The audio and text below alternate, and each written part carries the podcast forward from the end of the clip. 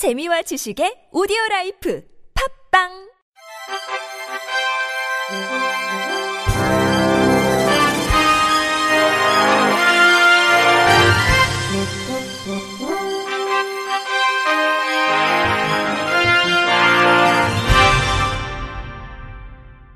청취자 여러분 안녕하십니까? 11월 22일 수요일 KBRC 뉴스입니다. 최근 발생한 포항 지진의 여파로 인해 장애인 직원이 다수 근무하는 한동대학교 군내 카페 히즈빈스 한동대점이 운영 위기에 처했습니다. 히즈빈스는 장애인을 비롯한 소외계층의 일자리 문제를 해결하기 위해 한동대학교 학생들이 2008년에 설립한 사회혁신 기업입니다.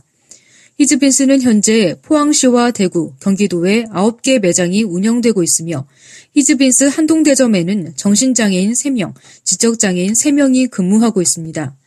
히즈빈스 한동대점 관계자에 따르면 지난 15일 포항에서 발생한 진도 5.4의 강진은 지역 내 많은 사업장과 주택에 큰 피해를 끼쳤습니다.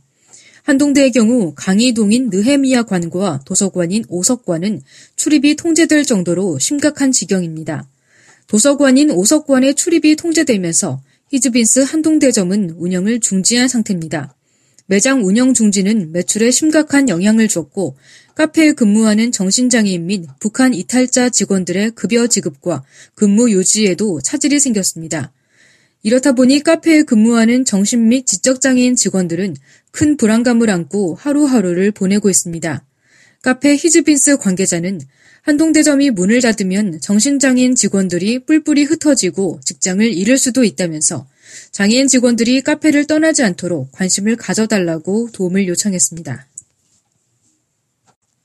장애인 단체 회원들이 중증장애를 위한 공공부문 일자리 보장을 요구하며 오늘 한국장애인 고용공단 서울지사에서 이틀째 농성을 벌이고 있습니다. 전국 장애인 차별 철폐 연대 소속 장애인과 장애인 부모 40여 명은 전날 오후 3시께 서울 중구 남산스퀘어 11층에 있는 공단 서울지사를 점거해 이날 오전 현재까지 농성 중입니다. 이들은 정부는 민간의 중증장애인 일자리 마련을 전가할 것이 아니라 중증장애인이 일할 수 있는 공공부문 직군을 개발해 직접 고용해야 한다고 촉구했습니다. 또 장애인에 대한 최저임금 적용 제외 제도가 장애인에게 저임금을 주더라도 일자리를 늘리자는 취지로 이해되고 있다면서 장애인 노동자에게도 최저임금을 보장해야 한다고 주장했습니다. 이들은 이어 지난달 발표된 일자리 정책 5년 로드맵을 보면 장애인 일자리 정책은 언급조차 없다면서 일자리 대통령이라는 이름에 걸맞은 장애인 고용 정책을 내놓겠다는 의지를 보이지 않는다면 농성을 풀지 않겠다고 덧붙였습니다.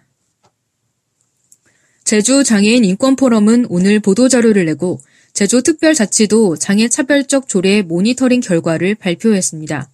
조사 결과 936개의 자치 법규 중 19개의 장애 차별적 조항이 발견됐습니다.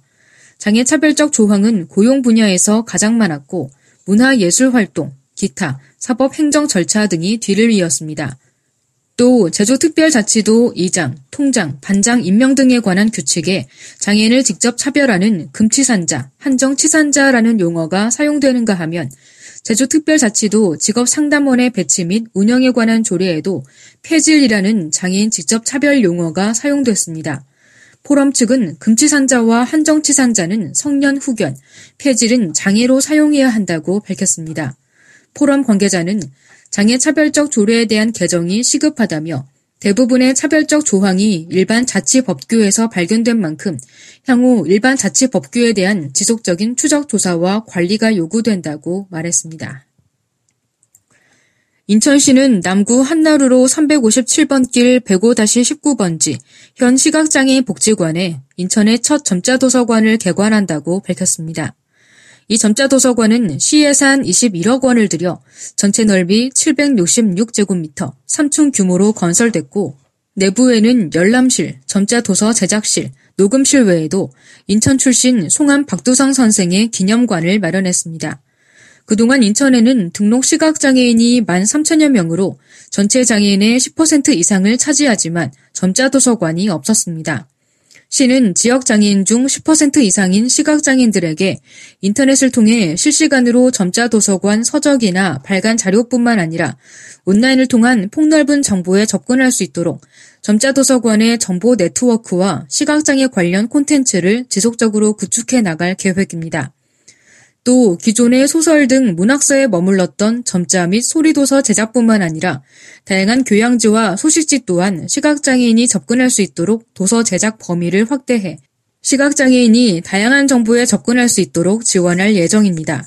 시 관계자는 이번 송암 점자도서관의 개관으로 인천의 위인인 송암 박두선 선생을 널리 알리고 점자 체험을 통해 비장애인에게 훈맹정음의 위대함과 시각장애인에 대한 인식을 개선하고 더불어 살아가는 소통의 장이 될 것이라며 시각장애인에게 각종 서적과 온라인 자료 등 다양한 매체를 통해 좀 더 쉽게 지역사회와 소통할 수 있는 정보의 보고가 될 것으로 기대하고 있다고 말했습니다. 장애인의 권익을 보호하고 학대 등의 피해를 본 장애인에게 원스톱 서비스를 제공할 장애인 권익 옹호기관이 오늘 충북 청주에서 문을 열고 본격적인 운영에 들어갑니다. 장애인 권익 옹호기관은 장애인 복지법이 개정됨에 따라 학대받은 장애인을 신속하게 발견, 보호, 치료하기 위해 각 시도에 의무적으로 설치해야 합니다. 이 기관은 사단법인 충북장애인 부모연대가 위탁을 받아 3년간 운영하게 됩니다. 기관은 상담실, 교육실, 대기실 등을 갖춘 시설에 4명의 전담 직원이 근무하며 장애인 학대 사례를 접수, 현장 조사에서 사후 관리까지 원스톱 지원 체계를 운영하는 등 장애인의 인권 보호를 위한 활동을 펼치게 됩니다. 또 장애인 학대 사례 판정위원회를 운영하고 아동, 여성, 노인 보호 전문기관, 발달장애인 지원센터, 경찰, 법률구조공단 등 유관기관과 협력 네트워크를 구축할 예정입니다. 이영숙 관장은 장애인이 사회의 한 구성원으로 평등하고 자유로운 삶을 살 수 있도록 관심을 두는 것이 중요하다며 혹시 장애인 학대가 의심되면 장애인 학대 신고 전용 전화인 1644에 8295로 신고해달라고 당부했습니다. 전북 익산 소방서와 익산 의용 소방대 연합회는 그제 전라북도 시각장애인 연합회 익산 지회를 통해 주택에 거주하는 시각장애인 20명에게 시각장애인 맞춤형으로 점자 촉지판이 부착된 말하는 소화기를 보급했다고 21일 밝혔습니다. 이번에 보급한 말하는 소화기는 지난 14일 익산소방서와 익산의용소방대 연합회, 시각장애인 연합회 등이 업무 협약한 특수계층 안전취약자의 안심사회 실현을 위한 상호 협력의 일환으로 보급하게 됐습니다. 익산소방서는 지난해에도 시각장애인 주택 53세대에 소화기를 보급한 바 있습니다. 익산 소방서 관계자는 주택 화재는 대부분 부주의에 의해 발생하고 특히 시각장애인 등 신속한 대피가 어려운 계층에서 인명 및 재산 피해가 발생하고 있어 소방 안전 사각지대 해소를 위해 시각장애인 맞춤형 소화기를 보급했다고 말했습니다. 끝으로 날씨입니다. 수능일인 내일은 전국이 춥고 일부 지역에 눈 또는 비가 내리겠습니다. 오전에 서해안에서 눈 또는 비가 시작돼 오후까지 중부지방과 전라도, 경북 서부에 눈 또는 비가 내릴 전망입니다. 예상 적설량은 서울, 경기도, 강원 영서, 충청도, 경북 서부 내륙, 울릉도 독도, 서해 5도에 1cm 내외입니다. 내일 아침 최저 기온은 영하 7도에서 4도, 낮 최고 기온은 3도에서 11도에 이르겠고 바람이 강하게 불어 체감 온도는 더욱 떨어지겠습니다. 이상으로 11월 22일 수요일 KBRC 뉴스를 마칩니다. 지금까지 제작의 권순철, 진행의 홍가연이었습니다. 곧이어 장가영의 클래식 산책이 방송됩니다. 고맙습니다. KBRC